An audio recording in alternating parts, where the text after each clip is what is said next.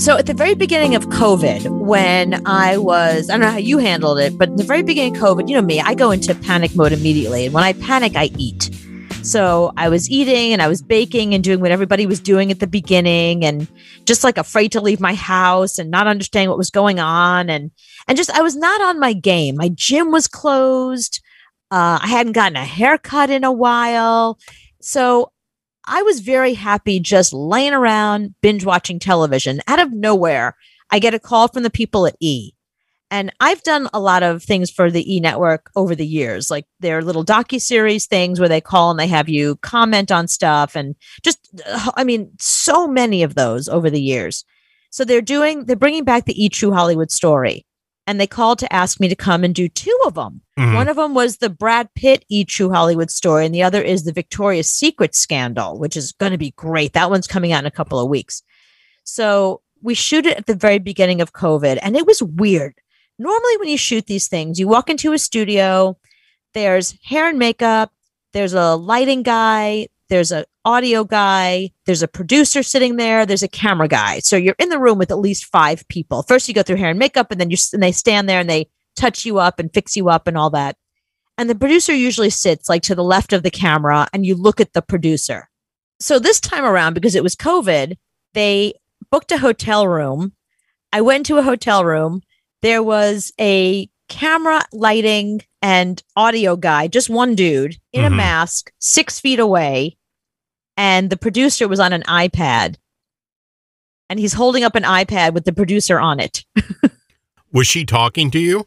Yeah, that was the whole thing. So she was talking to me on the iPad, and I had to do my own hair and makeup because you know it was COVID. They can't bring a hair and makeup person. Is first, first of all, you can't have that many people in a room at a time indoors. That was when we were not allowed indoors with each other yet, hmm and no way was a hair and makeup person gonna. No one was touching anybody. This was the very beginning of COVID when there's so many things we still didn't know.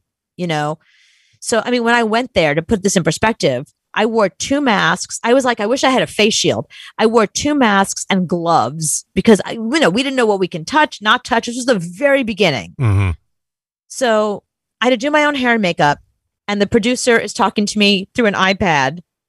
And uh, I gotta say, like, even though it was this weird circumstance, it ended up being pretty good. Like, it, it wasn't. Th- they did a great job with the editing and all that. Um, I did have hair in my face the whole time. That was driving me crazy. That no one said, "Hey, hair, move it." you know what I mean? Like, that's the only thing that was weird. Um, but I think it went really well. I was actually really happy with it. And, you know, in my book, Celebritocracy, I talked, I had a whole chapter on Brad Pitt, but Mhm. yet they Chyron, the cult of celebrity. I noticed that. I know, because that's how these people know me. Because I, I've done all their documentaries over the years because of my book, The Cult of Celebrity, which was a bestseller as opposed to Celebritocracy, which was a no seller. Mhm. right. But they could have at least put your new book down instead of the old book. That's all right. I don't mind as long as my name is on there. They spelled it right. It said psychologist and author of The Cult of Celebrity. So right. that's perfectly fine with me. And so I commented on a lot of aspects of Brad Pitt, which oddly enough, as someone who is a celebrity expert, I know a lot about him. I have researched him both for my books and for these types of documentaries. So I was glad that they called me in for this one because they knew that I knew a lot about Brad Pitt. His parents became more interested in the speaking in tongues, a little more radical and controversial aspect of the religions. And he said that he found it goofy. I grew up being told Okay. Couple questions there. Yeah. Did they have a mic, a boom mic? No, it was a little lav mic that was tucked into my into my dress. Oh, okay. Yeah, it was right was- beneath me. But but again, I think my hair was over it. I think your hair was over everything. Yeah, my hair was over my face, it was over my mic. But that's what I mean. That that was the problem with this whole thing because I was alone in a room and then there was a guy like six feet away holding a camera and an iPad. It was just so awkward. hmm You know, so yeah, the audio was not it's better when you watch the show. Now that you're playing it, it doesn't sound great. Right. Well, that's why I wanted to know if there was a mic in front of you or on you. If it was on you, it still should have sounded better than that. No, it was my fault. It was my fault. It was my bad because I had my hair over it for sure. That's what ended up happening. Oh. Yeah, I think that's what. And again, that's what I mean. If there was a producer sitting in the room, she would have noticed it. She would have um, pulled up the audio herself and heard. You know what I mean? They check all that stuff. But this was weird. It was remote. She was in L.A. It- the whole thing was. It was. It was difficult to shoot this. But you're a radio girl. You should know about the sound. I'm a radio girl, and I didn't produce this. I was the expert. Let me tell you something about television versus radio. I have noticed this. It's really interesting because I've done enough TV at this point. This fascinates me. People who are in television, they don't say a word. Even if something is glaringly problematic or if something is happening around them that is just bizarre. Like, for example, the perfect example is Game of Thrones. They saw that um, Starbucks cup sitting there, but not one actor said a word about it because that's not their job. You don't do things that are not your job in television. It's somebody else's job to make sure there's not a Starbucks cup on the set of Game of Thrones. Right. Do you know what I mean? So it's things like that. I have seen a lot of things go on on sets, both as an extra on television shows and as somebody who has done a lot of television in my past. I see things happen all the time and I see people not saying anything. And I realize it's definitely not my job. I mean, I'm just an expert, I'm a guest, I'm here to do some other job. It's always weird to me that they would rather stand there and watch somebody get hit by a train than say, hey, there's a train coming. You should know that it's not going to sound good if your hair is over the mic. Can you not I didn't, just no, look but you know what I'm down? I didn't, I didn't realize my hair was over the mic. That's what I'm telling you. oh, My hair kept moving because, listen, it was really hot in that room. I was there for a very long time. I mean, hours. Because when you see all these people, the whole special was only an hour.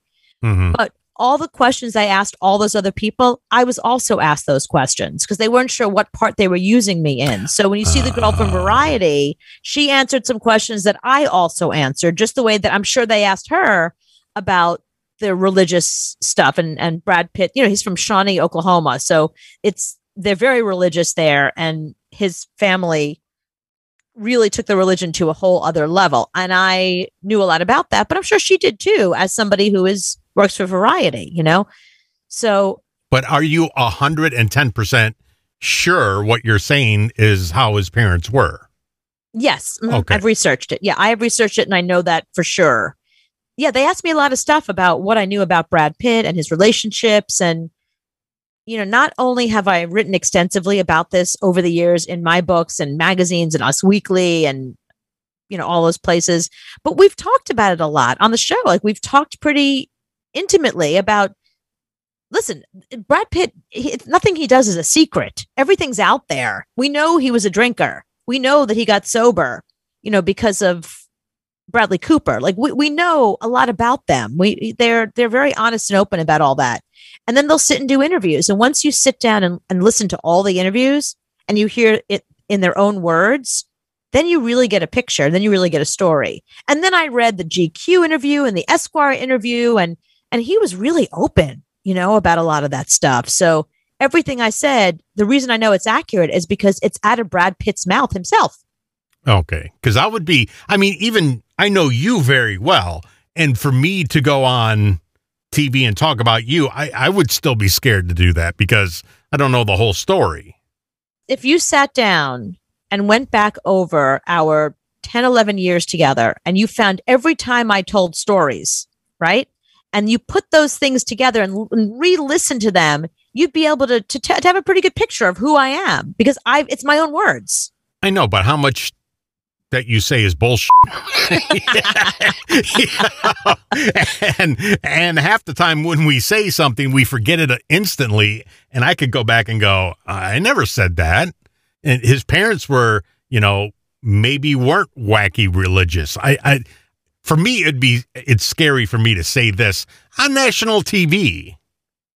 Right, but the difference is this isn't he's not there to entertain. It's not like it's not like he's doing an entertaining story and kind of fudging something that actually happened and telling it a different way. This isn't that. These are interviews that he's done where he's talking very openly about his life and drinking and his relationships and his family and and it's well documented. If you're constantly dealing with stress of your day, a life in Hollywood, the best way to relax for a lot of people is just to smoke a joint and kick back. So you're 100 million percent sure he smoked pot. He talked about it very openly in several interviews. Yeah. Yeah. Okay. He's talked about it. Yeah, see, even for me to say that, I would be scared to death Why? because he could come back and say, "I never smoked pot." But he said it himself. Okay, but if I didn't see him myself do it, then it, it would be hard for me to go on TV and say that. That's all I'm saying. Right. Except for the fact that in a very, he several interviews, he did an interview with the, the New York Times, New York Times Magazine, another one with, I think it was the Esquire one, where he came out and said himself he spent most of the 90s hiding out and smoking pot. And he would be very open about pot smoking and that he went and smoked pot again as he got older. And I Mhm. mean, he, he was very, he's very honest about it.